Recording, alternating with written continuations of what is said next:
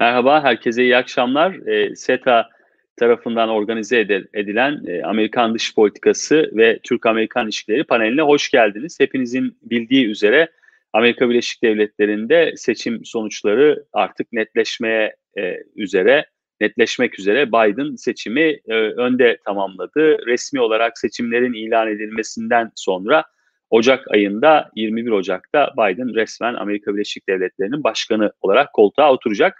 Tabii beraberinde birçok soru da e, getirdi bu seçimler. E, 4 yıl süren Trump döneminin ardından Amerika Birleşik Devletleri'nin e, uluslararası ilişkilerde, e, uluslararası siyasette dış politika paradigması yeniden nasıl şekillenecek? Liberal bir ekibin dış politikaya, Amerikan dış politika stratejisine yön vermeye çalışacağını anlıyoruz.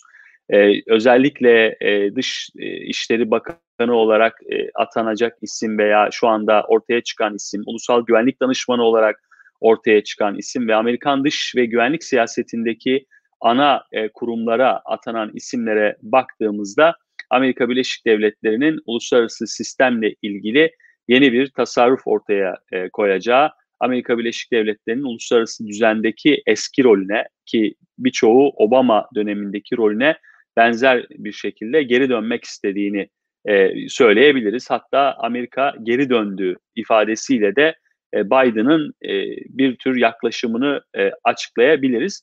Bununla birlikte Türkiye-Amerika ilişkileri de son derece sıcak başlık olacağı benziyor.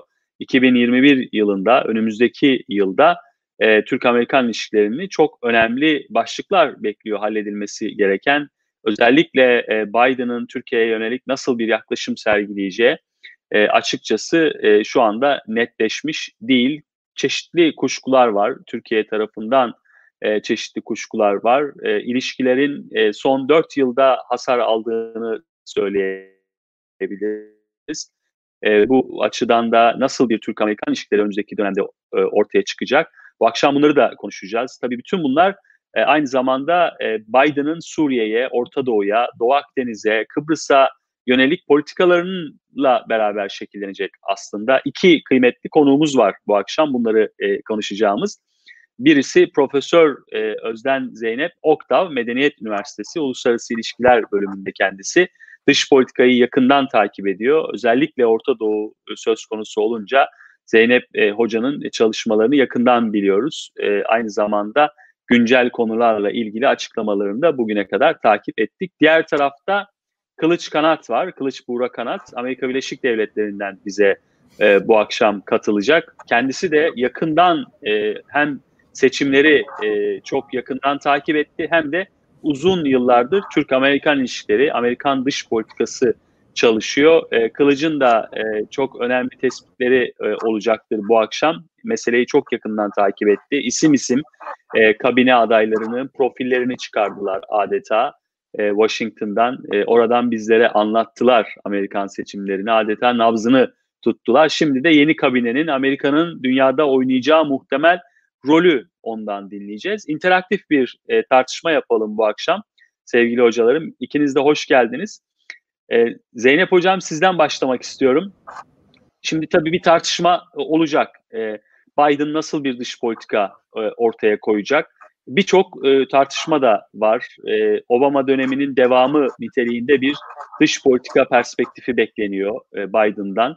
E, liberal uluslararasıcılık olarak bizim tarif ettiğimiz Amerikan dış politika geleneğinin de önemli bir parçası olan bir yaklaşımı e, mevcut sistemdeki sorunları çözmek için sanki ortaya koyacaklar gibi e, gözüküyor. E, Amerika is back dedi Biden. Amerika geri döndü dedi. Bu yaklaşım e, yeterli olacak mı? Ne nasıl bir dış politika görüyorsunuz e, Amerika Birleşik Devletleri bağlamında? Hocam buyurun. E, teşekkür ederim. Herkese iyi akşamlar diliyorum. Tabii vaktimiz kısıtlı olduğu için çok kısa ve hani kompakt bilgi e, vermeye yönelik konuşayım. E, tabii ki Biden'la Trump arasında alınan oylara baktığımızda çok az bir fark var. Bu az farktan e, dolayı da e, büyük bir rahatsızlık var e, biliyoruz. E, Amerika'da bölünmüşlük var. Hatta cumhuriyetçilerin kendi içinde bile bölünmüşlük olduğunu biz biliyoruz. Dolayısıyla e, Biden yönetiminin işi çok kolay değil e, bu saatten sonra ama Amerika izdeki ben şöyle e, yorumlayabilirim. Hepimiz az çok tahmin ediyoruz. İşte e, Trump döneminde e, Amerika'nın e, ittifaklarının çözülmesi ya da yok edilmesi istenen e, bazı ittifakların içerisine geri dönmesi. Yani Paris İklim Anlaşması'na e, Amerika'nın geri dönmesi, e, İran'la olan nükleer anlaşmanın bir şekilde e, yumuşatılarak e, içine dahil edilmesi e, Amerika'nın e, bunun dışında benim açımdan belki Türkiye için önemli olduğunu düşündüğüm TTIP, Transatlantik e, Ticaret e, ve alt, e, Yatırım e, Ortaklığı dediğimiz yani e, önemli bir e, ticari bağların güçlendirilmesi, Avrupa Birliği ile birlikte hareket etmek gibi bazı e, ittifakların içerisine bence e, o şey Obama dönemine dönmek gibi algılanabilecek e, adımlar atacaktır. E, biz burada e, Biden yönetiminin işinin zor olmadığını hepimiz biliyoruz. Dış politikada bu adımları hı hı. atacak ama bunları etkin bir şekilde yapabilmek için de iç politikada da güçlü olması e, gerekiyor. Ben bu konuda biraz kuşkularım var açıkçası. E, Murat Hocam kısa kısa cevap soru mu yoksa daha... Evet hocam yani tabii bir değerlendirmede bulunabilirsiniz. Yani özellikle e, bu e, Biden doktrini tabii mutlaka bu Ocak, Şubat, Mart aylarında şekillenecektir ama hem evet. Biden'ın önünde çok ciddi e, tabii e, zorluklar da var. Bir taraftan korona ile ilgili e, yoğun bir mücadele e, yapması gerekiyor. Ekonomiyle ilgili ciddi sıkıntıları var. E, öte yandan Çin stratejisi nasıl olacak? Bölgeye yönelik stratejisi nasıl olacak? Siz ne görüyorsunuz o anlamda Amerika'nın Orta Doğu veya e, küresel stratejileriyle ilgili? Yani küresel stratejileriyle ilgili tabii hemen Çin geliyor aklımıza biliyorsunuz. Ticaret anlaşmalarını canlandıracak herhalde e, Çin'i dengeleyebilmek için. E, e, Trump döneminde olduğu gibi e, Çin'le e, Çin'i e, kuşatmak veya işte CFO'sunu hatırlıyorsanız Kanada'da tutuklanması, Huawei'nin CFO'sunu kastediyorum.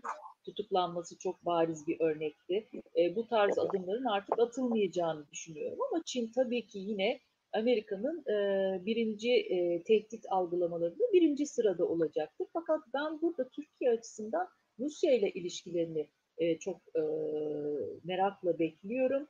Biliyorsunuz Obama e, giderken e, Trump seçildiği zaman iktidardan uzaklaşırken Rus diplomatlarını Amerika'dan uza, e, kovarak gitmişti. Yani Rusya'nın Amerika seçimlerine müdahil olduğunu düşünmüştü hatırlarsanız. Şimdi Biden geliyor ve Biden'ın arkasındaki hı hı. kadroya baktığımızda Obama dönemi yani Anthony Blinken'a baktığımızda 2015-2017 yılları arasında e, Dışişleri Bakan Yardımcılığı yapmış bir e, insan. Beyaz Saray'da ve e, dış işlerinde önemli mevkilerde bulunmuş. İşte Senato Dış İlişkiler Komitesi'nde önemli görevlerde bulunmuş bir kişi. E, şimdi bu e, Rusya ile nasıl e, ilişkiler olacak? Hı hı. Ben e, Obama dönemindeki kadar Rusya ile çok e, çatışmalı bir ilişki yaşamayacağını düşünüyorum ama e, umalım ki e, çok da iyi olmasınlar. Yani benim açımdan Türkiye için en kötü senaryo 2013 Ağustos'unda Beşer Esad kimyasal silah kullandığı zaman ki senaryo en kötü senaryo. Neydi bu? Yani Beşer Esad'ın göre e, kimyasal silah kullanması kırmızı çizgim diyen Obama gitti Rusya ile anlaştı ve Kerry ve Lavrov el sıkıştılar. Hatta Beşer Esad'ı da Kerry hatırlarsanız evet. Dışişleri Bakanı tebrik etmişti kimyasal silahları tasfiye ettiği için. Şimdi bu bizim için en kötü Hı. senaryo. İnşallah bir daha Hı. böyle bir şey yaşamayız ki Türkiye bir dengeleme politikası izleyebilsin. Ee, ben e, ekibe baktığımda, e, dış iş politikayı yürütecek olan ekibe baktığımda, işte Kamala Harris'i bir tarafa bırakıyoruz tabii ama Anthony Blinken'ın dışında Birleşmiş Milletler Daimi Büyükelçisi Amerika'nın Mesela e, Lind, e, e, Linda Greenfield diye siyahi bir e, kişi ve Afrika ile ilişkiler konusunda uzman çalışmış. E, ve bir de Jake Sullivan var. Jake Sullivan da biliyorsunuz İran nükleer anlaşmasında yapılırken baş aktördü ve Hillary Clinton'ın prensi gibi bir ünvanı var. E, şimdi bu bu kadrodan e, tabii ne bekleyebiliriz? E, Türkiye hep tabii Türkiye'yi düşünerek ben e, konuşuyorum ama e, Türkiye'ye çok yakın e, politikalar izler mi? Hani bu soruyu soralım mı? E, süremi aşmazsam eğer. Ee, Hocam tabii bu soru önemli. Onu Türkiye kısmında bence konuşalım isterseniz. Sizin yine yakından takip ettiğiniz İran meselesi. Şimdi e, Trump e, biliyorsunuz nükleer anlaşmadan çekilmişti. Obama'nın imzaladığı nükleer anlaşmadan ve birçok yeni şart ortaya koymuştu. Biden seçim kampanyası döneminde de İran'la nükleer anlaşmaya, nükleer masaya yeniden oturacağına yönelik bir takım vaatlerde bulundu. Şimdi e, belki de e, ilk günlerinde başkanlığının e, İran'ın nükleer e, anlaşmasını yeniden revize etme konusunda bir irade ortaya koyacağı anlaşılıyor. Peki burada bir e, yeni durum oluşma ihtimali söz konusu olur mu?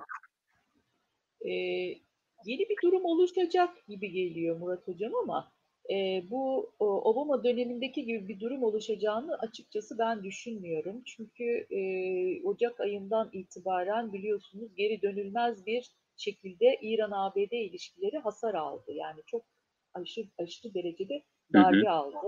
İran'ın prestijini Trump yönetimi tabiri caizse yerle bir etti. Şimdi bu kadar e, prestiji e, yerlerde ol, de sürünen bir İran hala daha bence Amerika'ya yeterli bir karşılık verememenin sıkıntısı içerisinde. Yani bunu e, ben hala bekliyorum. Bir yıl oluyor neredeyse. İran bakın e, hı hı. dış politikasında hiç olmadığı kadar sessiz. Yani bu Fransa'daki bu Charlie Hebdo karikatürü olayında bir İran Meclis Başkanı'nın çok cılız bir demeci var. Bunun dışında hiçbir demeç yok. E, üst, yani hı hı. E, eskiden hatırlarsanız Ahmedi Necad'ın İsrail haritadan silinmelidir, Amerika ile ilgili demeçleri, toz duman da ortalık. Şimdi İran müthiş bir sessizlik içerisinde ve inanın Ocak ayında bu bir yılını dolduracak. Yani e, Kasım Süleymani'nin ve Mehdi'nin öldürüldüğü ve e, İran'ın bir kendi e, vatandaşlarının olduğu, sivillerin olduğu bir uçağı, Amerikan uçağı sanıp düşürdüğü ve dünyaya rezil olduğu zamanın üzerinden bir yıl geçti ve e, Amerikan elçiliğini e, bombaladılar e, dendi. O da önceden haberdar oldukları ortaya çıktı. Amerikalıların hiçbir şekilde bir etkisi olmadı. Yani İran şöyle söyleyeyim, e, demeçlere yapılan e, yetkililerin açıklamalarına baktığımızda sürekli hep şunu tekrar ediyorlar. Tamamen yaptırımlar ortadan kalkarsa biz bu anlaşmaya tekrar müzakerelere başlarız diyorlar. Ki ben bunun e, e, çok da mümkün olmadığını düşünüyorum. Tamamen yaptırımların kalkacağını e, çok da hı hı. düşünmüyorum. Bir de tabii ki ben Biden'ın politikalarını bu İsrail'le normalleşme diye adlandırdıkları tırnak içerisinde e, süreçten bağımsız da tartışmamamız gerektiğini e, sanıyorum. E, biliyorsunuz Ağustos 2020'den beri yani şurada 8. ay işte neredeyse 3-4 ay oluyor. İnanılmaz enteresan hı hı. gelişmeler var ve İsrail'in güç maksimizasyonu diye benim özetleyebileceğim e, bir e, şey var. Fakat e, Amerika ile İsrail arasında da enteresan şeyler oluyor. Blinken'ın son demecini belki biliyorsunuzdur. E, İsrail'in Birleşik Arap Emirlikleri'ne sattığı ağır silahlar konusunda e, bunu gözden geçirilmesi gerekiyor. İsrail'in savunması konusunda hassasiyetimiz var diye bir demeç verdi. E, yani hı hı. İsrail hem köpürtüldü Trump döneminde Orta Doğu'da ve güç maksimizasyonu son raddesine geldi. Ama Biden yönetimiyle birlikte İsrail-ABD ilişkileri de enteresan bir yola girecek diye tahmin ediyorum. Ee, ve isterseniz Türkiye kısmında da en iyi senaryoda Tabii. ve en kötü senaryoda bunu tartışabiliriz. Tamam. Peki hocam teşekkür ediyorum ilk ilk tur için. Ee, Kılıç hocaya dönmek istiyorum. Kılıç sen e, son dönemdeki isimler atamaları aslında biraz o, o isimlere ve atamalara yönelik yaklaşımların çok iyi niyetli, çok beklentileri çok yükselttiğini düşündün. Hep onu söyledin. Aslında e, örnek verdin ve Trump'ın ilk dönemindeki ilk atamalar da Savunma Bakanı, Dışişleri Bakanı, Ulusal Güvenlik Danışmanı gibi isimler de çok önemli isimlerdi. E, çok kariyerli isimlerdi. Şimdi e, çok yüksek bir beklenti oluşturulmuş durumda e, yeni isimler üzerinden. Nedir bunun sebebi nedir? Öncelikle istersen bunu aç biraz. Ya şimdi şöyle e, öncelikle hani e, Amerika geri döndü. İşte Biden'ın düşüncesi Amerika geri dönüyor artık evet. gibi bir e, perspektif hani sanki bu artık bir slogandan öte bir doktrin haline geldi.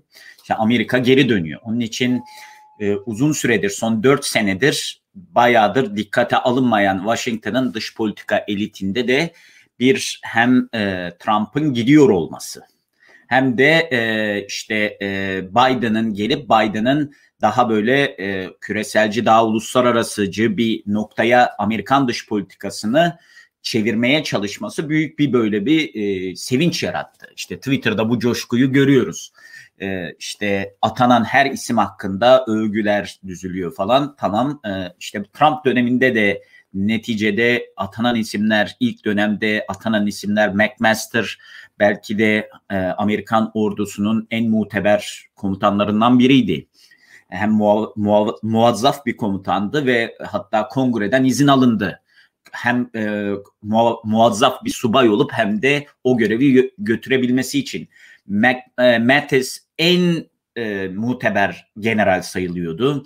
İşte Amerika'nın en büyük şirketlerinden Exxon'un CEO'su getirildi, Dışişleri Bakanı yapıldı falan. Yani neticede ama bir noktada konu dönüyor, dolaşıyor. Ee, dış politikada başkanın alacağı tavra gidiyor. Dolayısıyla bu isimlerin e, ne yaptıklarından, ne düşündüklerinden biraz bağımsız. Elbette ki atanan isimlerin etkisi olacaktır. Ama başkan ne istiyor veya başkanın çevresindekiler ne istiyor bunu görmek gerekiyor. Ve bu noktada Biden'ın hani e, Amerika geri dönüyor düşüncesi nereye geri dönüyor? Hani hangi döneme geri dönüyor tam açık değil. Yani Amerika geri dönüyor işte Amerika is back bu böyle bir temenni ama bu temenninin yani İkinci Dünya Savaşı'ndan sonra kurduğu düzene mi geri dönüyor? Soğuk Savaş'tan sonraki tek kutupluluk tek kutuplu düzene mi geri dönüyor? Yoksa Obama dönemine mi geri dönüyor? Yani tam olarak neye döndüğü belli değil. Ama diyor ki yani yani şöyle genel bir çerçeve içinde Amerika bazı şeyleri uluslararası camianın da talep ettiği gibi yapacak. Peki Amerika'dan uluslararası camianın talep ettiği şeyler ne gibi görülüyor? Bir, bunu dört noktaya, dört e, şeyi var bunun aslında. Dört ayağı var. Birincisi Amerika'nın liderliği. Ve Amerika'nın liderliği Biden ve ekibine göre sadece Amerika'nın yapması gereken değil, aynı zamanda uluslararası camianın istediği bir mesele. Şöyle e, bu yaklaşım aslında hani bazen liberal uluslararasıcılık işte liberal e, internationalism, liberal interventionism gibi geçiyor, müdahalecilik gibi geçiyor ama hani e, tam olarak da borderline dediğimiz bir sınırda aslında e, böyle daha müdahaleci bir yaklaşımla. Amerika'nın liderliği dediğimizde şunu anlıyoruz. Blinken ve çevresi, Biden ve çevresi şuna inanıyor. Biz dünyayı başboş bıraktığımız zaman dünya kendisine organize edemiyor. Dünyanın organize olması ve uluslararası sistemin yeniden şekillenebilmesi için orada güçlü bir ülkenin olması ve gerekirse bu güçlü ülkenin müttefiklerine göre daha fazla sorumluluk kabul edebilmesi lazım. Bunu yapan ülke 2. Dünya Savaşı'ndan sonra Amerika'ydı ve şimdi uluslararası sistem yeni bir kaosa girdiği noktada Amerika bunu yeniden yapmalı. Amerika bunu yeniden yapmazsa dünya yeniden karmaşık bir sistemin içine girecek. İşte bunun örneği nedir? Covid. Değil mi?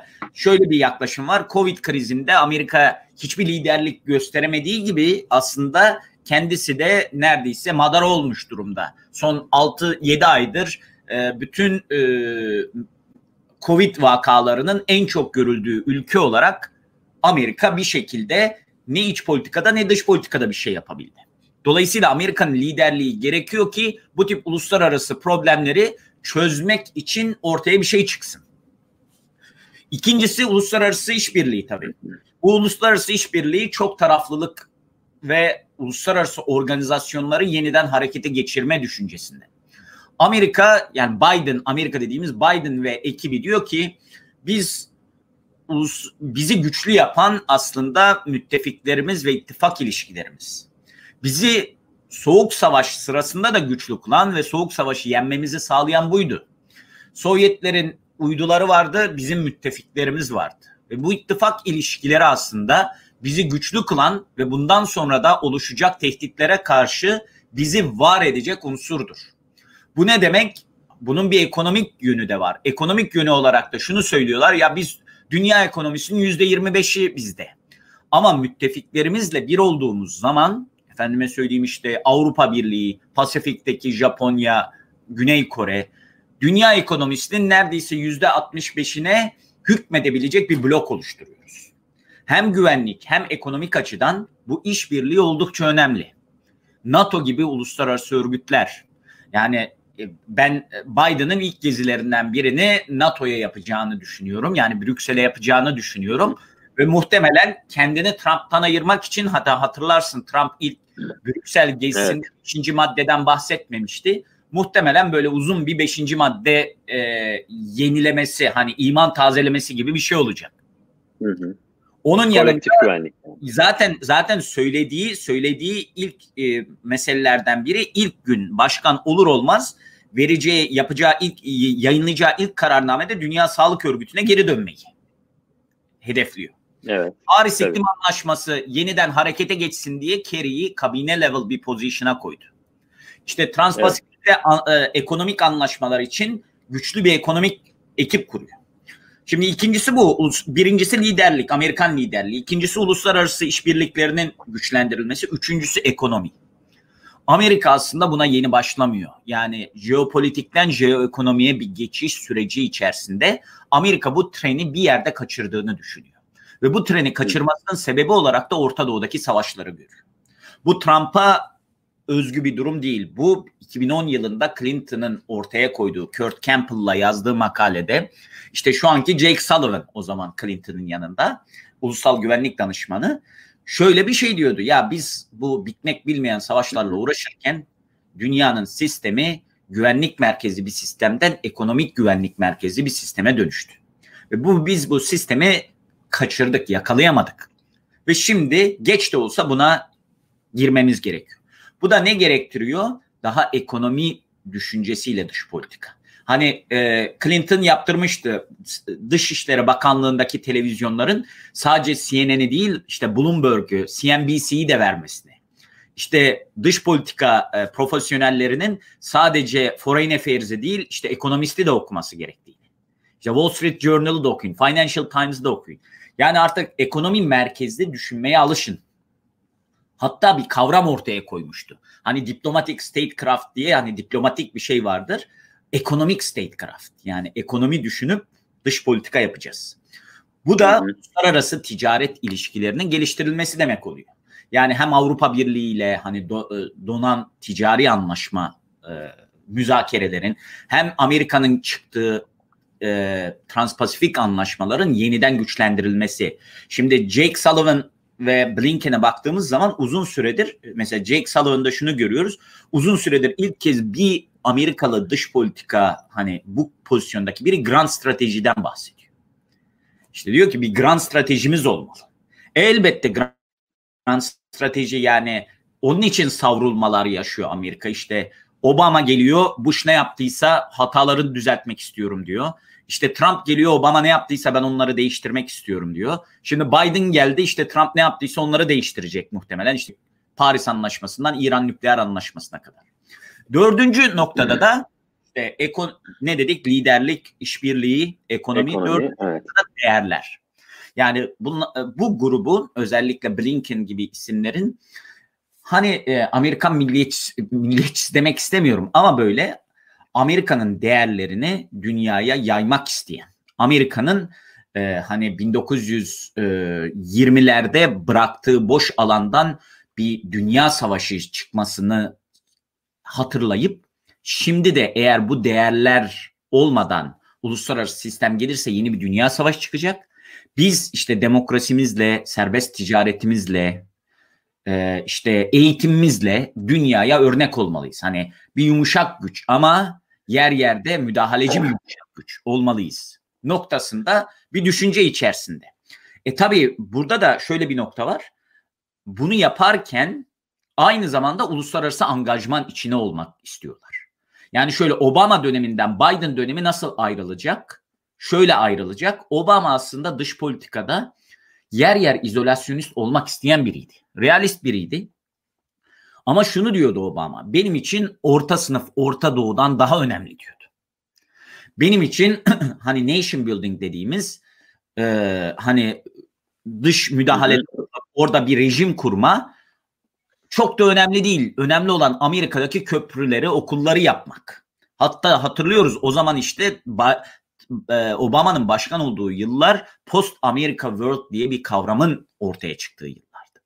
Ve bunun için işte altyapı, eğitim harcamaları bunların hepsini bir şekilde güçlendirip Amerika'yı güçlü kılmak istiyordu. Şimdi diyor ki Biden ekibi hayır diyor şunu anladık diyor Obama döneminden.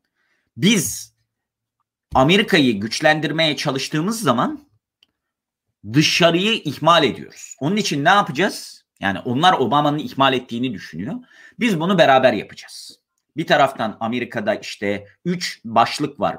Üç başlık içerisinde reform yapacakları alanları belirlemişler. Birincisi elbette sağlık reformu. İkincisi eğitimde yapacakları reform ve ırk ilişkilerinde yapacakları reform. Üçüncüsü teknoloji, özellikle artificial intelligence, yapay zeka gibi alanlarda yeni bir reform e, süreci başlatacaklarını söylüyorlar. Ama aynı zamanda buna senkronik olarak dış politika atılımları da yapacaklarını. Amerika'nın bunu yapmak için yeterli gücünün ve etkisinin olduğunu düşünüyorlar. Peki bu ekip bunu yapabilecek mi? Şimdi şöyle bir şey. Seçimlerde 80 milyon alan ilk Amerikan başkanı oldu Biden. Amerikan tarihinin en çok oy alan başkanı. Ama Trump da Amerika'nın çok oy alan ikinci adamı. Ve Trump'ın son zamanlarda işte seçimin meşruiyetini sorgulatması, işte sorgulamaya çalışması kendi tabanında en azından belirli bir e, etkiyi yarattı. Amerikan toplumunun bu kadar çok sandığa gitmesi, Amerika'da son 100 senenin en çok sandığa gitme oranının yaşanması toplumun kutupsal yani önce biz siyasi olarak bir bölünmüşlük diyorduk. Bu siyasi bölünmüşlüğün toplumsal da bir kutuplaşmayı da beraberinde getirdiğini gördük bunu. Dolayısıyla bir yandan böyle çok iddialı projeler, iddialı hedefler var. Öbür taraftan da bir bölünmüş bir Amerika, İki, dış politikaya çok da önem vermeyen bir Amerikan toplumu. Hı hı.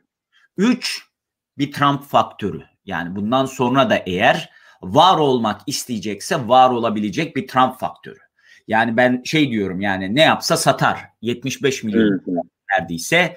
Televizyon kursa da satar. 2024 başkanlık adaylığı için yarışsa da bir karşılığı olur. Ve hani evet. Trumpizm dediğimiz siyasi popülizm, ekonomik korumacılık, dış politikadaki izolasyonizm bunlar aslında Amerikan toplumunda hala var olan şeyler. Dolayısıyla parantezin Trump dönemi mi olduğunu bilmiyoruz. Yani bazıları diyor ki Trump'la bir parantez kapandı. Trump'la bir parantez kapandı mı yoksa Biden'la Amerika'nın dış politik geleceği için bir parantez mi açıldı? Bunu önümüzdeki günlerde göreceğiz. Onun için Biden'ın bu süreci yönetmesi oldukça önemli. Evet Kılıç teşekkür ediyorum bu tur içinde. Orta Doğu ile ilgili sana yine Türkiye kısmında soracağım ayrıca. Çünkü e, Türk dış politikası Amerika ilişkileri arasındaki bağlam Orta Doğu'ya da biraz oturuyor. Zeynep hocama dönmek istiyorum. Şimdi e, hocam özellikle Türk-Amerikan ilişkileri tabii bu akşam konuşacağımız konulardan bir tanesi de buydu. Yani tabii Trump döneminde e, başkanlar, liderler arasında sıkı bir ilişki vardı, sağlam bir ilişki vardı. Belki bu ilişki birçok krizin derinleşmesini engelledi. Bazen de krizi derinleştiren bizatihi kendisi oldu Trump'ın. Hatırlarsanız yine bazı örnekler var.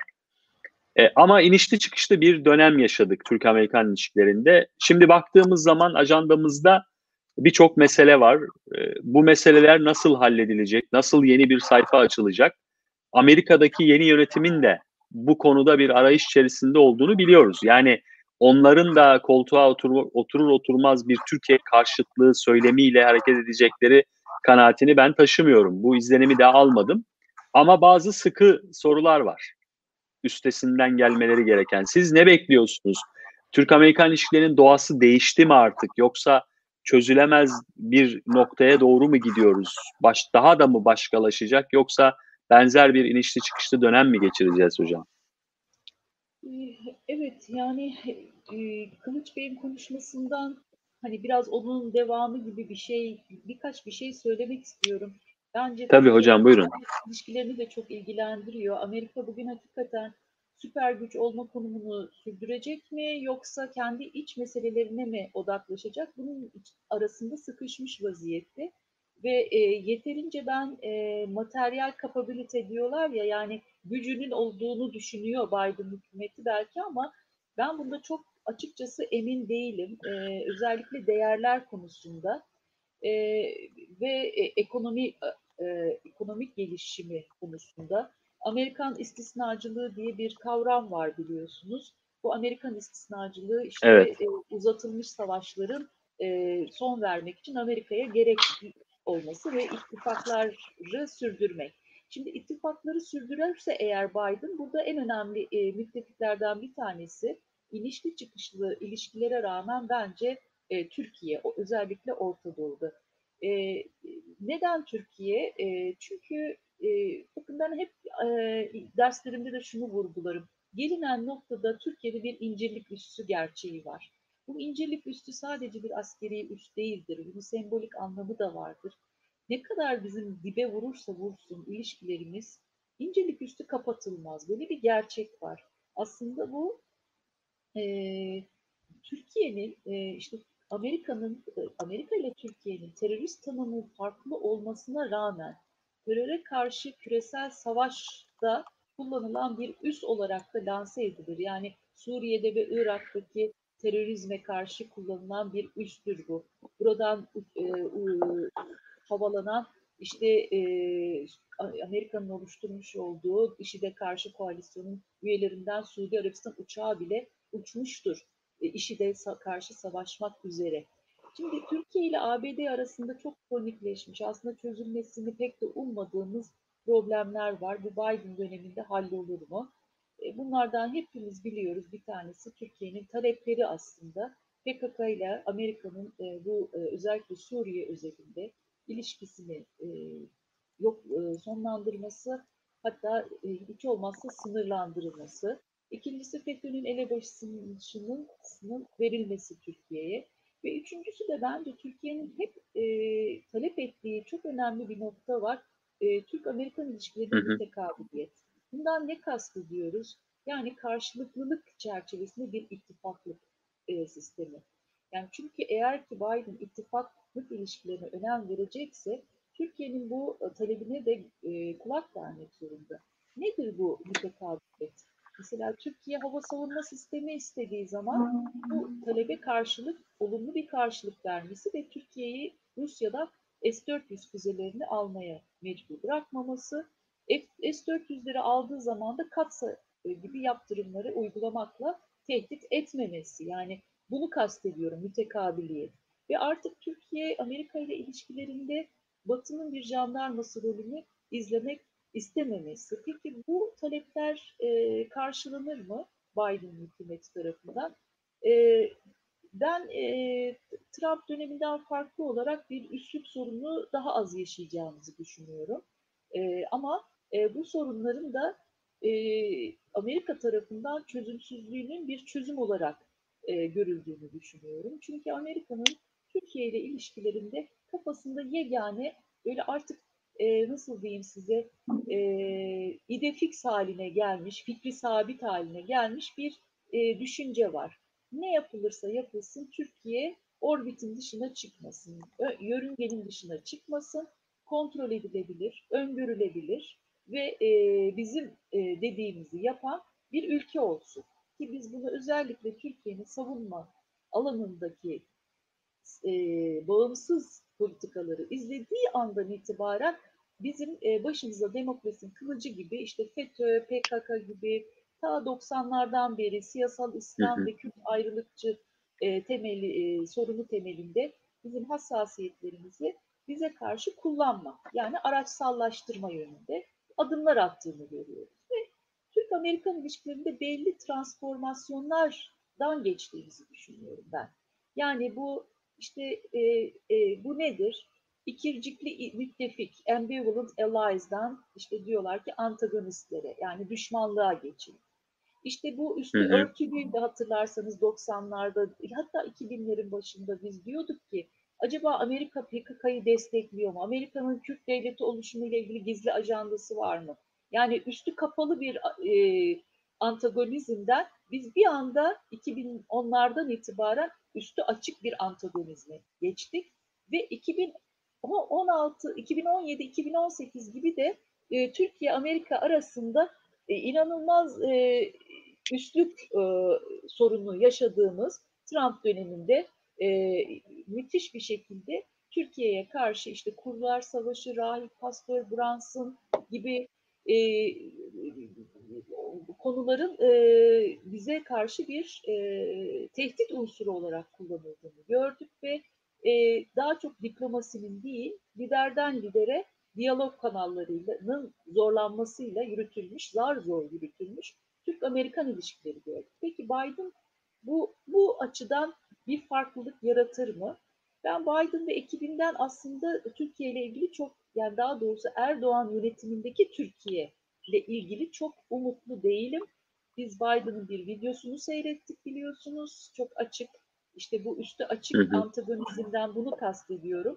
Bu videonun e, Türkiye'de seyredilmesinden bir e, beis e, görmüyorlar Biden ve ekibi ben öyle düşünüyorum ki e, bunun arkasında Obama var, Kamala Harris ve Obama'nın çok yakın arkadaş olduğu haberlerini okuyoruz.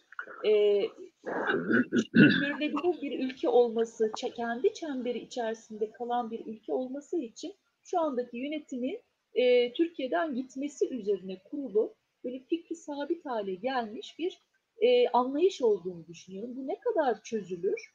Bu ne kadar e, olumlu yönde bir gelişme, bir mecraya dökülür? E, çok emin değilim ama dış politika açısından Orta Doğu özelinde hani bazı yorumlarda bulunabilirim. E, buna da ben kendimce en iyi senaryo diye adlandırıyorum. E, fakat şunu da çok Hı hı. e, yani Buyurun hocam. e, ne derler e, bir e, dipnot olarak da söyleyeyim. Ben e, e, Amerika'nın Orta Doğu'da uzatılmış savaşlar diye bir kavram ortaya attığını görüyoruz. Akademisyenlerin özellikle. Protracted War diyorlar buna. Ve ben Amerika'nın esas niyetinin bu savaşları sonlandırmak gibi bir niyet olduğunu düşünmüyorum. Yani hani biraz evvel Amerikan istisnacılığı, Türkiye, Amerika olmadan dünya istikrara kavuşmaz. Bu aslında bir kılıf bence. Acaba Amerika hakikaten e, bunu Rusya'yı da katabiliriz, belki Çin'i de katabiliriz. Hakikaten ist- istikrara kavuşsun istiyorlar mı? Kendi coğrafyalarının coğrafyalarda.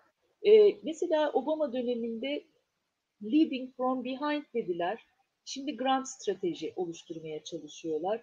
İşte e, imperial overstretch dediler. Çok fazla genişledik dediler. Bu yüzden zayıflıyoruz, gücü kendi gücümüz zayıflıyor dediler. Şimdi bakıyoruz ki işte müttefikler belirleyelim, ittifaklar yoluyla işte tekrar dünyaya sisteminde yerimizi alalım. Yani sonuçta gelinen noktada da kendi güçlerini koruyarak dünyaya nasıl hükmedebilirler? Bunun arasında kalan bir Amerikan dış politikası var. Ee, ama e, ben ben yine Biden e, yönetiminden şöyle umutlu değilim. Orta Doğu'da istikrar sağlamaya yönelik e, bir dış politika izleyeceğini düşünmüyorum. Ama Orta Doğu'da daha az maliyetli e, bir askeri varlığını nasıl devam ettirebilir? E, bunun içinde hangi aktörleri ön plana çıkarabilir, hangi aktörleri baskılaması gerekir veyahut da çevreleme diyorsunuz, diyorlar biliyorsunuz. Ee, aslında çok da yaratıcı bir Amerikan dış politikası yok. Çok yeni e, kavramlarla karşılaşmıyoruz. Yine ben e, çevreleme politikaları izleyeceğini, daha az maliyetli askeri varlığını Orta Doğu'da nasıl sürdürülebilir olabileceğini e, sürekli tartışacakları yeni senaryolar oluşturulacağını düşünüyorum. Evet, teşekkür ederiz hocam. Kılıç Hoca'ya dönmek istiyorum. Ee, Kılıç, Zeynep Hoca'yı dinledin sen de. Aslında yani kötümser demeyeceğim ama e, kötümsere yakın bir e, beklenti e, çizdi. Sen ne diyorsun? Aynı sorular senin için de geçerli. Türk-Amerikan ilişkilerinde ilişki çıkışlı bir dönem yaşadık. Krizler oldu, çözülmeye yönelik teşebbüsler oldu. Şimdi yeni bir sayfa açmak istiyor iki tarafta. Neler olacak? E, mikrofonunu açabilir misin Kılıç Hocam? Şimdi ben evet. ben şöyle e, görüyorum. E, yani e, biraz Türk-Amerikan ilişkilerinin tarihinde hep var olan problemler vardı. Bu problemler var olmaya devam edecek. Hani benim e, hani bakış açıma göre neredeyse hani 4-4-4 e, sistemi var burada. Dört tane problemimiz var. Bu problemler problem olmaya devam edecek. İlişkilerin genel anlamdaki e, hani kaderi liderlerin bu problemleri ne kadar kuşatabildiğine, ne kadar kontrol edebildiğine bağlı.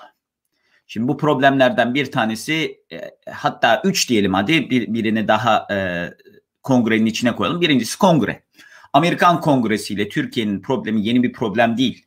Amerikan Kongresi ile Türkiye'nin problemi işte biraz öne biraz geriye gidersek 90'lardaki işte Ermeni Rum lobilerinin etkisi, biraz daha gidersek 70'lerdeki silah ambargosu, biraz daha geriye gidersek Kıbrıs problemin Kıbrıs sorunu üzerinden yaratılan 1960'lardaki kriz havası, biraz daha önceye gidersek aslında hani 1950'lerdeki o Kore Savaşı'nın ve e, Soğuk Savaş atmosferinin yeni başlamasının verdiği kısa bir balayını e, dikkate almazsak neredeyse Cumhuriyet'in kurulduğu ilk zamanlardan beri hatta Osmanlı'nın son dönemlerinden beri olan bir anlaşması.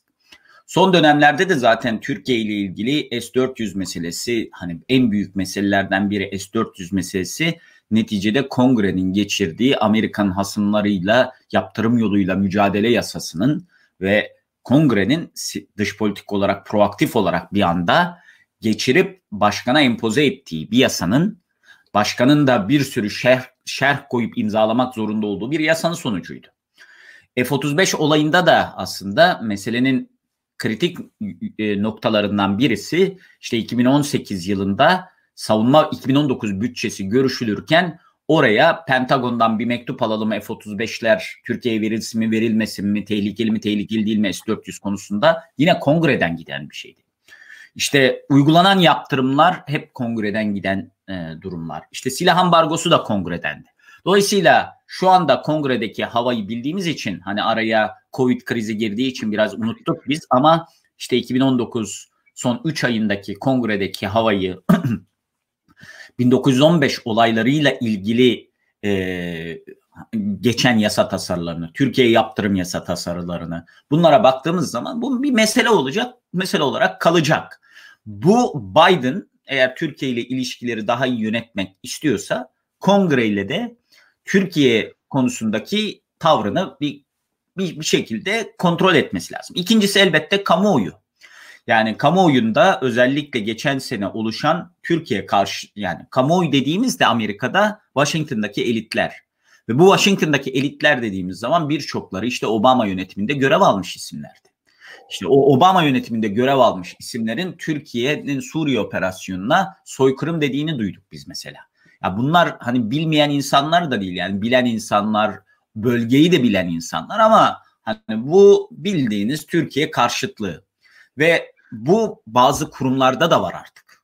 Yani o kurumlardan ismini vermek istemeyen üst düzey yöneticilerin medyaya verdiği açıklamaları gördük yani Türkiye hakkında. İnanılmaz şeylerdi. Dolayısıyla Biden'ın bir şekilde bu konuda da bir şeyler yapması gerekiyor. Eğer ilişkileri tam olarak yönetebilecekse. Üçüncü tarihsel vektörümüz bizim ilişkilerde Rusya meselesi. Rusya meselesi de ta 1960'lardan 70'lerden beri Türk-Rusya yakınlaşması o zaman Sovyetler Birliği her zaman Washington'da bazı e, hani e, kuşkular oluşturmuş. Bunun tek hani böyle istisnası ne? İstisnası Rusya-Amerika ilişkileri iyiyken bu çok sorun olmuyor. İşte Obama'nın reset policy yaptığı hani Rusya ile yeni bir politika şekillendirmeye başladığı zaman bu mesele çok gündeme gelmemişti. Kimse Türkiye'yi eksen kaymasıyla suçlamıyordu. Ki o dönemlerde işte Türk-Rus yakınlaşmasının da hani Türkiye-Rusya ilişkilerinin de yükseldiği bir dönemdi. Dolayısıyla bu üç sabit burada duruyor. İşte kongre bazen silah vermiyor, bazen etnik lobiler üzerinden e, dış politikayı etkiliyor. E, efendime söyleyeyim kamuoyudaki duruş belli. E, daha sonra da elbette Rusya meselesi. Şimdi bu üç sabit belli. Bunun haricinde Orta Doğu'da yaşadığımız hani önceleri taktiksel ayrışma dediğimiz ama zamanla stratejik ayrışmaya dönüşen bazı meseleler var. Suriye meselesinde Amerika'nın şu an nerede olduğunu bilmiyoruz. İran meselesinde de her Amerikan yönetiminde fikir değiştirdikleri için tam olarak nerede olduğunu bilmiyoruz. Yani İran meselesinde Bush döneminde Şahinler vardı. Obama döneminde nükleer anlaşma imzalandı. Neredeyse ilişkiler normalleşme sürecine girdi. Trump döneminde maksimum baskı politikasıyla yeni bir İran karşıtı politika şekillendi. Şimdi Orta Doğu'da İran konusunda herhangi bir işbirliği yapmak için bir zemin yok. Çünkü Amerikan dış politikasında bir öngörülebilirlik yok burada. Dolayısıyla hem Suriye meselesinde, Suriye'de de bunu yaşadık. Hem e, Irak'ta hem İran meselesinde bu tip sıkıntıları yaşamaya devam edecek ikili, ikili ilişkiler. Yani jeopolitik olarak başka neler yaşayacak? Şimdi bunların üzerine hani Biden giderken bu meselelerin bir kısmı vardı zaten. S-400 yeni ortaya çıkmıştı. YPG meselesi hala vardı. İran yüzünden bir kriz yaşamıştık. Ee, yani bu meselelerin çoğu burada duruyordu. Şimdi Biden aradan bir süre geçti, geri geldi. Şimdi yeni problemlerimiz var. Doğu Akdeniz diye bir problemimiz var mesela. Ve Doğu Akdeniz'de Amerika'nın aldığı pozisyon aslında yine kongre odaklı bir pozisyon değil mi? Kongrenin geçirdiği Doğu Akdeniz Enerji ve Güvenlik İşbirliği yasasının gerekliliklerini yapan bir yönetimi görüyoruz ve bunu da büyük bir zevkle yapan, büyük bir iştahla yapan, hani durdurmaya çalışmadan yapan bir yönetimle karşı karşıya şu an. Pompeo'nun gezileri, Pompeo'nun Doğu Akdeniz'de katıldığı toplantılarda yaptığı konuşmalar bunların hepsi az çok belli. Bunun üzerine iki bölgede yani Karadeniz'de ve Dağlık Karabağ'da Amerika'nın pozisyonunun tam olarak ne olduğunu bilmiyoruz. Bir de Libya meselemiz var. Libya'da Afrikom'un oradaki Rusya varlığından dolayı Türkiye varlığından memnun olduğunu ama tam olarak Amerika'nın Libya politikası dediğimizde ortaya çıkıp birinin bir şey söyleyebildiğini bilmiyoruz. Dolayısıyla bütün bu problemler hani tarihsel olarak da gelen yeni de ortaya çıkan problemlerde temel durumumuz şu. Biden yönetimi Türkiye ile ki Biden yönetimi şu an NATO'ya çok önem verdiğini söylüyor. Rusya ile ilişkilerde çok hassas.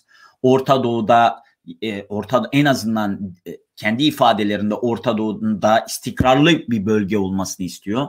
İşte Doğu Akdeniz'de istikrar istiyor. Bunların hepsi için oradaki kilit ülkenin Türkiye olduğunun da çok az çok farkında.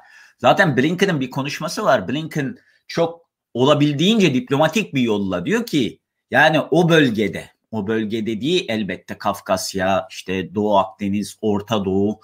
Yani o bölgede ner nerede olsak Türkiye'de orada. Yani karşımıza Türkiye çıkıyor diyor.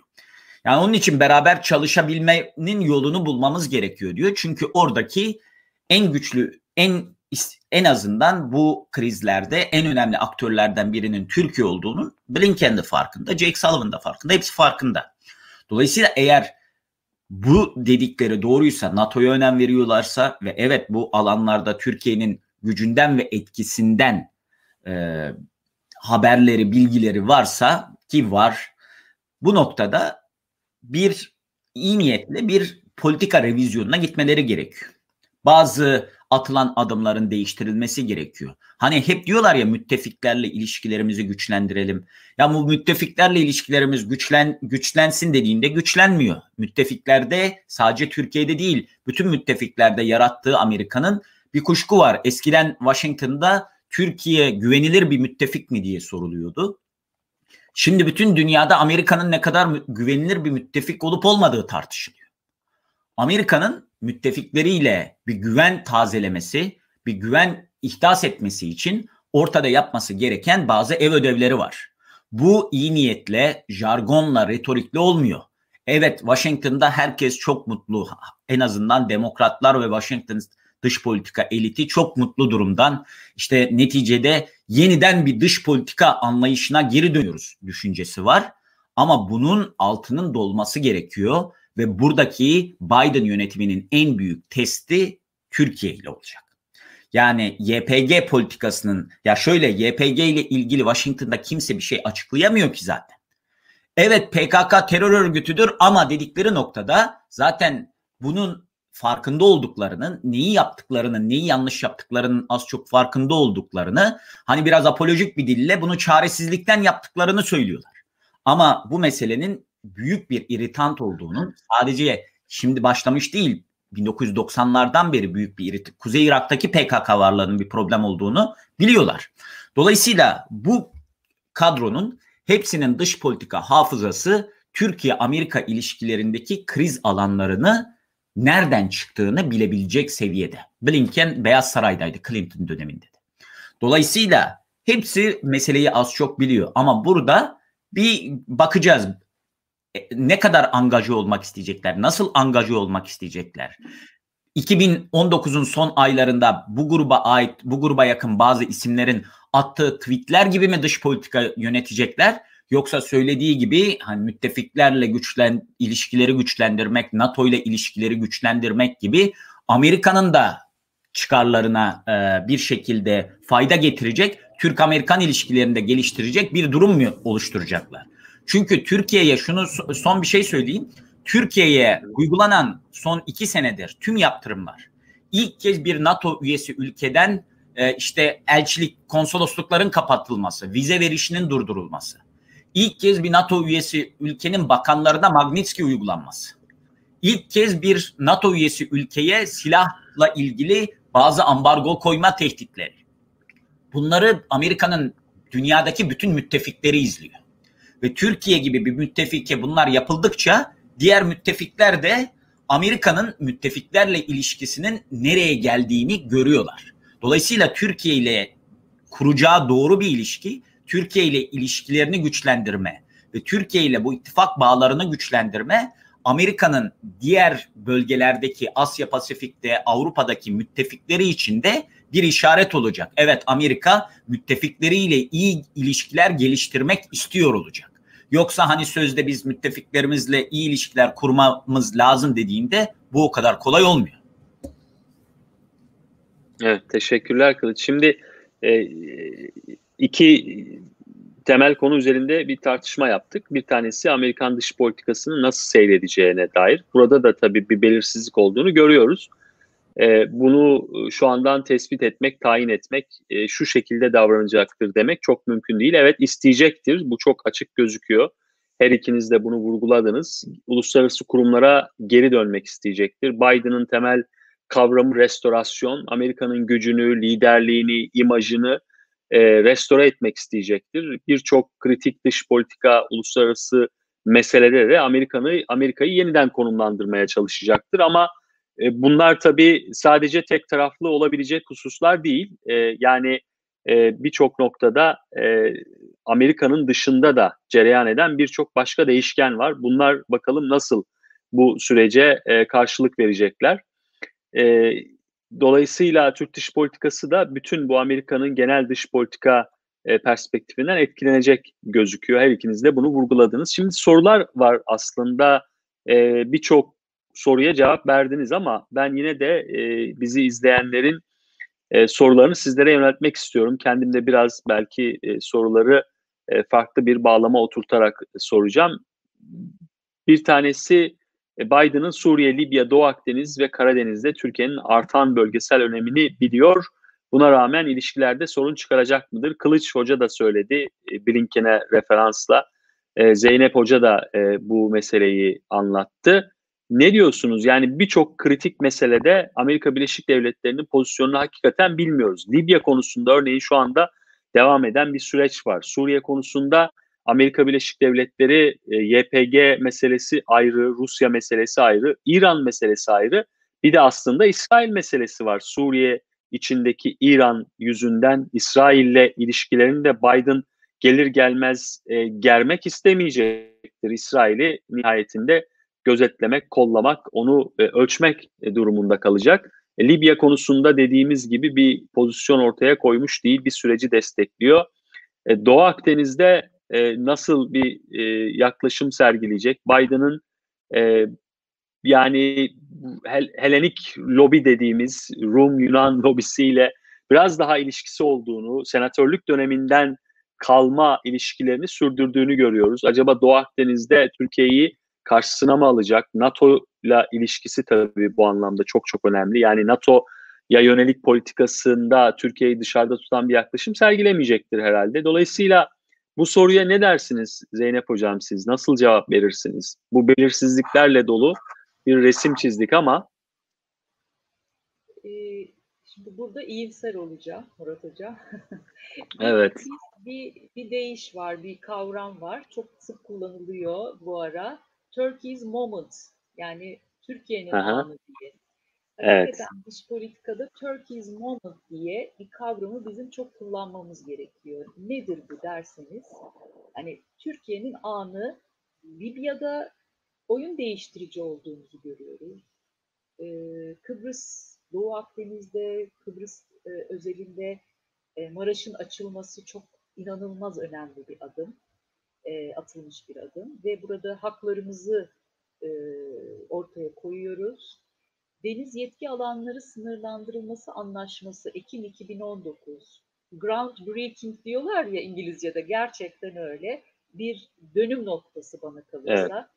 Evet. E, ve en sonda da yani Suriye'yi artık geçtim bakın. E, en sonunda da çok kronikleşmiş. 30 yıllık hı hı. bir meselede çözüme kavuştuğunu söyleyebileceğimiz kadar büyük bir e, adım atıldı. Yani bu Karabağ meselesi, Azerbaycan'daki bu Ermenistan'la Azerbaycan arasındaki e, bu son gelişmelerdeki Türkiye'nin rolü.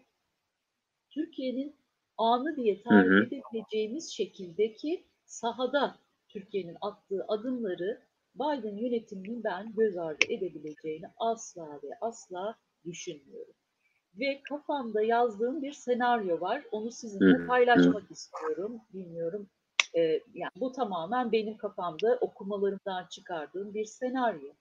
Amerika hükümeti ne yapar, ne eder? Bu o İkinci dönemi çok berbat. Türkiye'ye şöyle yaptı, böyle yaptı. 15 Temmuz diyoruz ama unutmayalım ki Türkiye o kadar delik deşikti ki kurumları ve iç yerden öylesine kuşatılmıştı ki Obama Türkiye'ye son derece nobran, son derece üstten bakıcı e, bir şekilde davrandı. Şimdi sıkıysa bu şekilde davransın. Ne kadar e, dolar, euro artıyor, işte ekonomide zorluklar yaşıyoruz desek de ben e, burada iyimser bir tablo çizeceğim. İnşallah da bu senaryom e, biraz olsun gerçekleşir. Şöyle çok ilginç. E, Orta Doğu'da baktığımızda e, enteresan bir gelişme var. Yani Ağustos'un başında Trump aslında yani Ağustos 2020, e, Ağustos'un ilk haftasıydı. Trump ENKS ile PYD'yi e, barıştırdı. Hemen Putin Ağustos'un 22'sinde Kadri Cemil diye bir adam var. Bu NKS yani Suriye'deki e, Kürtler, Kürt gruplar var. Onları çağırdı. Onlarla bir toplantı yaptı ve PYD'yi de çağırdı oraya. Bir böyle bir enteresan bir gelişme oldu. Sonra İsrail hatırlarsanız Abraham Accords'ı yaptı. Yani önce Baye ile sonra da Bahreyn'le sonra da bunların ikisi Eylül'de gittiler. Trump'la imzaladılar Abraham anlaşmaları, İbrahim anlaşmaları diye. Ve bundan sonraki gelişmeler öyle enteresan seyretti ki Eylül'de de önce hatırlarsınız Ağustos'ta Tovuz'a saldırdı Ermenistan. Eylül'de de işte biliyorsunuz Dağlık Karabağ meselesi patlak verdi. Şimdi çok enteresan İsrail hiç olmadığı kadar İsrail Filistin meselesi falan arka planda kalacak şekilde Orta Doğu'da bir güç arttırımında bulundu. Bunu da yaparken Orta Doğu'da Mısır'ı kendisine müttefik seçti ve onu kontrol edilebilir güç haline getirdi. Or, e, Körfez'de de Birleşik Arap Emirlikleri, bakın Suudi Arabistan baskılandı. Suudi Arabistan baskılandıkça e, Kral Selman mesela bizim bu İzmir'deki depremden sonra yardım gönderilmesi için emir verdi. İşte e, Türkiye ile yakınlaşma için bir takım ufak tefek de olsa adımlar attığını görüyoruz. Neyse dağıtmayayım. Birleşik Arap Emirlikleri bir sütun, bir, Mısır bir sütun, İsrail'in bir Orta Doğu ve Körfez özelinde bir hakimiyet kurma gibi bir e, güç arttırımına gittiğini ve 2012'den beri de takip ettiğim Azerbaycan-İsrail arasında inanılmaz gelişmeler yani savunma, turizm, ticaret, e, aklınıza ne gelirse bizim 90'larda İsrail'le yaşadığımız gibi çok farklı alanlarda çeşitlendirilmiş geliş, gelişen ilişkiler gördük. Ve Azerbaycan Ermenistan çatışmasında bakın Türkiye ve Azerbaycan karşısında doğru düzgün karşı durabilecek bir güç de bulmadılar. Rusya en başta hiç hayal edemeyeceğimiz şekilde e, Ermenistan'a destek vermedi. Ben İsrail'in eminim ki Ermenistan'ın kazanmasını istemedi. Azerbaycan'dan yana e, şeyini kullandı, e, tavrını koydu. Şimdi burada e, İran çok enteresan. İran çalıştığım için sürekli İran açısından görmeye çalışıyorum. Eğer ve şu son birkaç gündür de farkındaysanız her zaman yapıyor da son birkaç gündür Suriye'de İran'ı ve Suriye'yi bombalıyor İsrail. Bütün derdi nedir biliyor musunuz? Hep başından beri, 2017 yılından beri Trump'la ilişki, e, irtibat halinde İsrail hükümeti. Ve İran'ı buradan temizlemek, Körfez'de çok güçlü olmak, silah satarak, üsler kurarak, elçilikler açarak, farklı alanlarda işbirliği, geri dönülmez işbirlikleri içerisine girerek ve Azerbaycan'la da irtibat kurarak kuzeyden de İran'ı çevrelemek gibi bir e, senaryo olabilir. Burada Türkiye'nin eli nasıl güçlenir? E, Suriye'de İran'ın temizlenmesini istemesi İsrail'in bu kadar askeri bir şekilde, baskın bir şekilde gücünü göstermesi büyük bir ihtimalle Rusya'yı ve Beşar Esad'ı karşısına almasına sebep olabilir diye düşünüyorum. Yani İsrail'in bu kadar fazla e, güç kullanarak Suriye'den İran'ı ve İran'a dayalı milisler ve, ve Hizbullah'ı, tabii burada Lübnan'ı vesaireyi konuşmuyoruz ama e, da iyice baskılaması, Körfez'de güç maksimizasyonuna gitmesi ve Azerbaycan'la ilişkiler kurarak İran'ı e, kuşatması en azından Türkiye'nin daha değerli ve daha dengeleyici unsuru yüksek bir aktör olmasına e, sebep olur diye düşünüyorum. Yani burada Türkiye İran açısından da, Rusya açısından da, İsrail açısından da bana kalırsa gücü ve değeri, dengeleyici gücü özellikle daha da e, artacak diye düşünüyorum. Bunu da sahadaki kazanımlarından dolayı da e, Türkiye'nin e, elinin güçleneceğini düşünüyorum. Şimdi bütün bu e, yazdığım senaryo, bu e, çizdiğim çerçeve içerisinde bu Biden hükümetinin bunları göz ardı edebileceğini ben düşünmüyorum. Yeter ki Türkiye'nin iç politikasında aynı demokratların söylediği gibi biz de kendi içerimizde e, birlik olalım ve Turkey's moment diye yani Türkiye'nin anı diye yakaladığımız bu saha kazanımlarını devam ettirecek şekilde muhalefetiyle, iktidarıyla birlikte hareket edelim diye umuyorum inşallah. Evet, teşekkürler hocam. Aslında e, ben diğer soruları da e, soracaktım, yöneltecektim. Ancak siz cevaplamış oldunuz aslında Rusya meselesine, Dağlık Karabağ, Azerbaycan meselesiyle ilgili sorular vardı. Onlara da cevap vermiş oldunuz. E, dolayısıyla e, aynı soruları şimdi ben Kılıç Hoca'ya yöneltmek istiyorum. Özellikle Rusya meselesi yine konuşmanda önemli bir başlık olarak değinmiştin. Tabii ki her bir müstakil meselede Türk-Amerikan ilişkileri nasıl şekillenecek? Bunu biraz Biden'ın alacağı pozisyona bağlı. Ama Rusya meselesi çok merak ediliyor. Çünkü Türkiye ile Rusya arasındaki ilişkilerde bir değişim söz konusu. Tarihsel olarak bakıldığında bu son yıllarda Suriye üzerinden, Libya üzerinden ve şimdi de Dağlık Karabağ üzerinden yeni bir biçim almış durumda Kılıç. Bu anlamda e, Rusya Türkiye ilişkileri Biden'ın Türkiye'ye yaklaşımı için bir engel mi? soruda olduğu gibi yoksa Türkiye'yi Rusya ile daha fazla yakınlaşmasına müsaade etmeyelim. Türkiye'yi kazanalım. Bunun için bir uyarı mı? Birinci soru bu. Diğer bir soru da Biden'ın New York Times'ta verdiği açıklama çok tartışıldı tabii geçtiğimiz haftalarda seçim kampanyası döneminde de. Bir soru işareti var. Biden'ın ne demek istediği, e, iç siyasete müdahil mi oluyor, ne yapacak Biden? Hatta şık da bulunmadı açıkçası. Haklı bir tepki verdi Türkiye. Buna ne diyeceksin? Bu Buna yönelik de bir soru var. Şimdi e, iki ayrı şey var tabii. Biraz önce dediğimiz gibi hani ben e, ilk Türk-Amerikan ilişkilerinin genel tarihsel e, fay hatlarına söylediğim zaman kamuoyu ve kongre ile birlikte Rusya meselesi üçüncüydü. Dolayısıyla hı hı. Rusya e, Rusya ile ilişkilerdeki bu durum e, şimdi oluşmuş bir durum değil. Amerika'da bu her zaman kaygı yaratıyormuş. 1970'lerdeki Amerikan hükümetinin şimdi online hani e, bu erişilebilir olan dokümanlarına baktığımız zaman da ne zaman Türkiye ile Sovyetler Birliği arasında bir yakınlaşma olsa Washington'da her zaman bir soru işareti oluyormuş. Bu hı hı. kah eksen kaymasından, kah başka bir şey üzerinden, işte Amerika'nın stratejik çıkarları üzerinden bir kaygı oluyormuş. E, bu, bu durum hiçbir zaman ortadan kalkmadı. Yer yer daha da şiddetli bir hale geldi.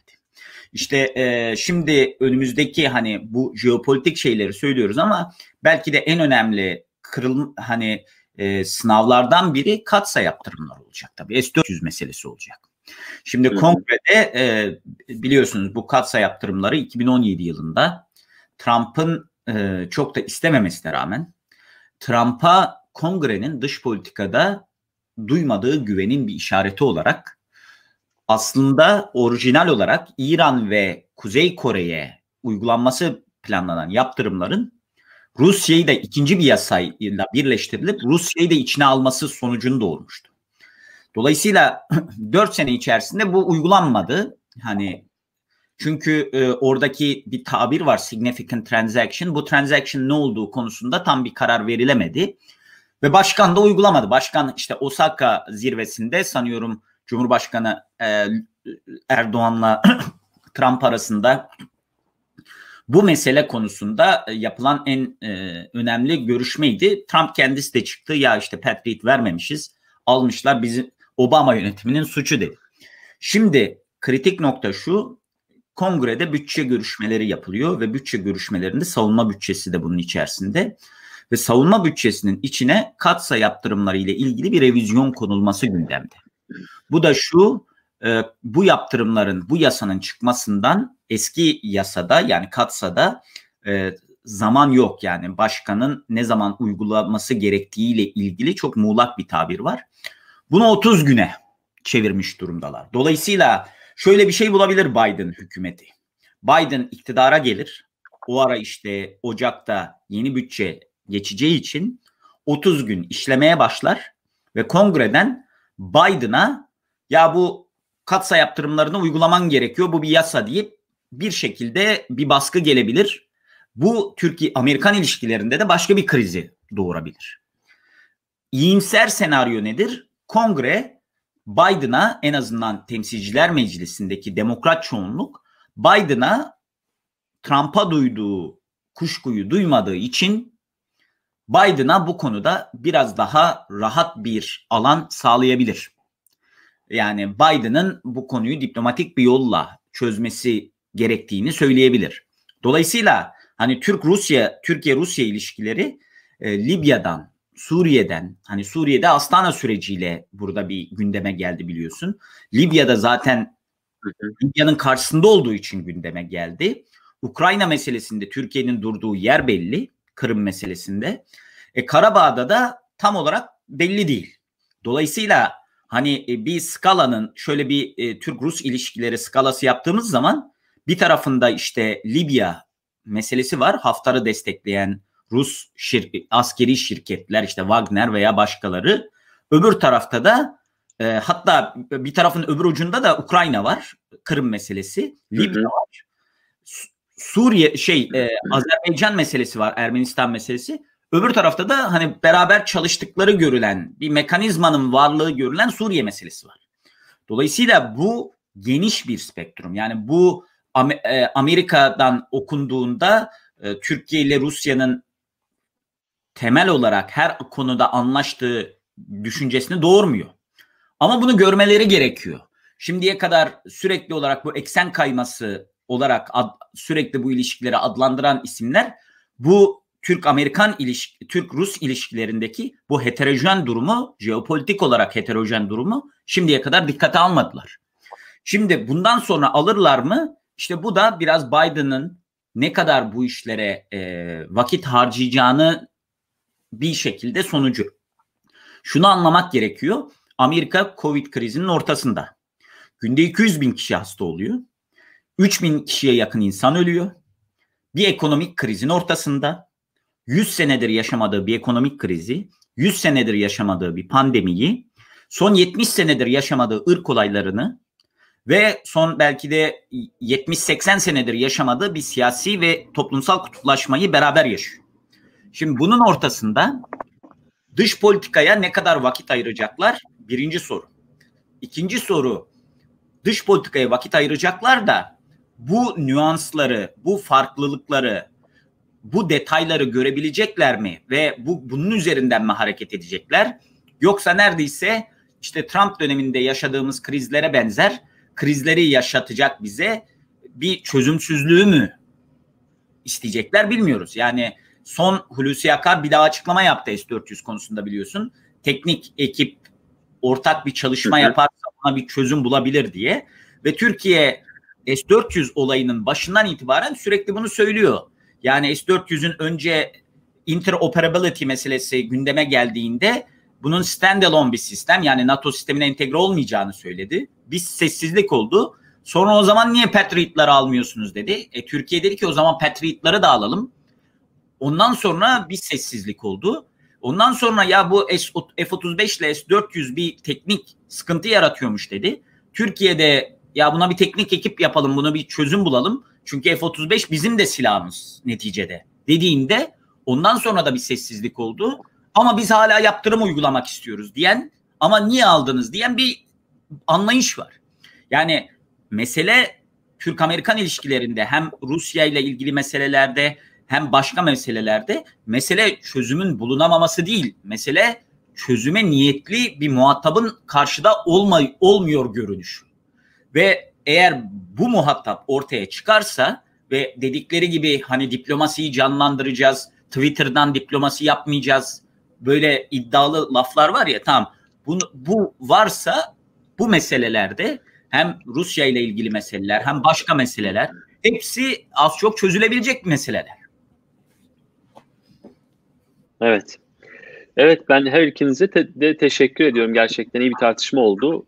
Sadece Amerikan iç siyasetine dair bir belirsizlik yok ortada. Kılıç Hoca'nın söylediği gibi. Ee, küresel ölçekte de bir belirsizlik var. Pandemi sonrası nasıl bir dünya siyaseti ortaya çıkacak? Birçok buna dair de farklı yaklaşım var. Amerika artık liderlik statüsünü istese de geri elde edemeyecek diyenler var. Yepyeni bir dünya doğacak diyenler var. Çin yeni hegemon olacak diyenler var. Dolayısıyla bütün aktörler pandemi sonrasına yönelik yeni bir konumlandırma arayışı içerisine girmiş durumda. Türkiye'de bunlardan bir tanesi. Dolayısıyla Türk-Amerikan ilişkileri de bu Türkiye'nin kendini nerede görmek istediğiyle alakalı bir durum aynı zamanda. Türkiye'de bu ilişkiyi şekillendirecek. Sadece e, muhtemelen Amerikan yönetiminin ne söylediği, ne yaptığı şekillendirmeyecek. Karşılıklı bir etkileşim dönemi açılacak. Ben teşekkür ediyorum izleyicilere de sordukları sorular için ayrıca teşekkür ediyorum. Güzel sorulardı. Zeynep Hocam size ayrıca teşekkür ediyorum. Kılıç Hocam size de teşekkür ediyorum. E, hepinize iyi akşamlar diliyorum. Bir başka panelde görüşmek üzere. Hoşçakalın.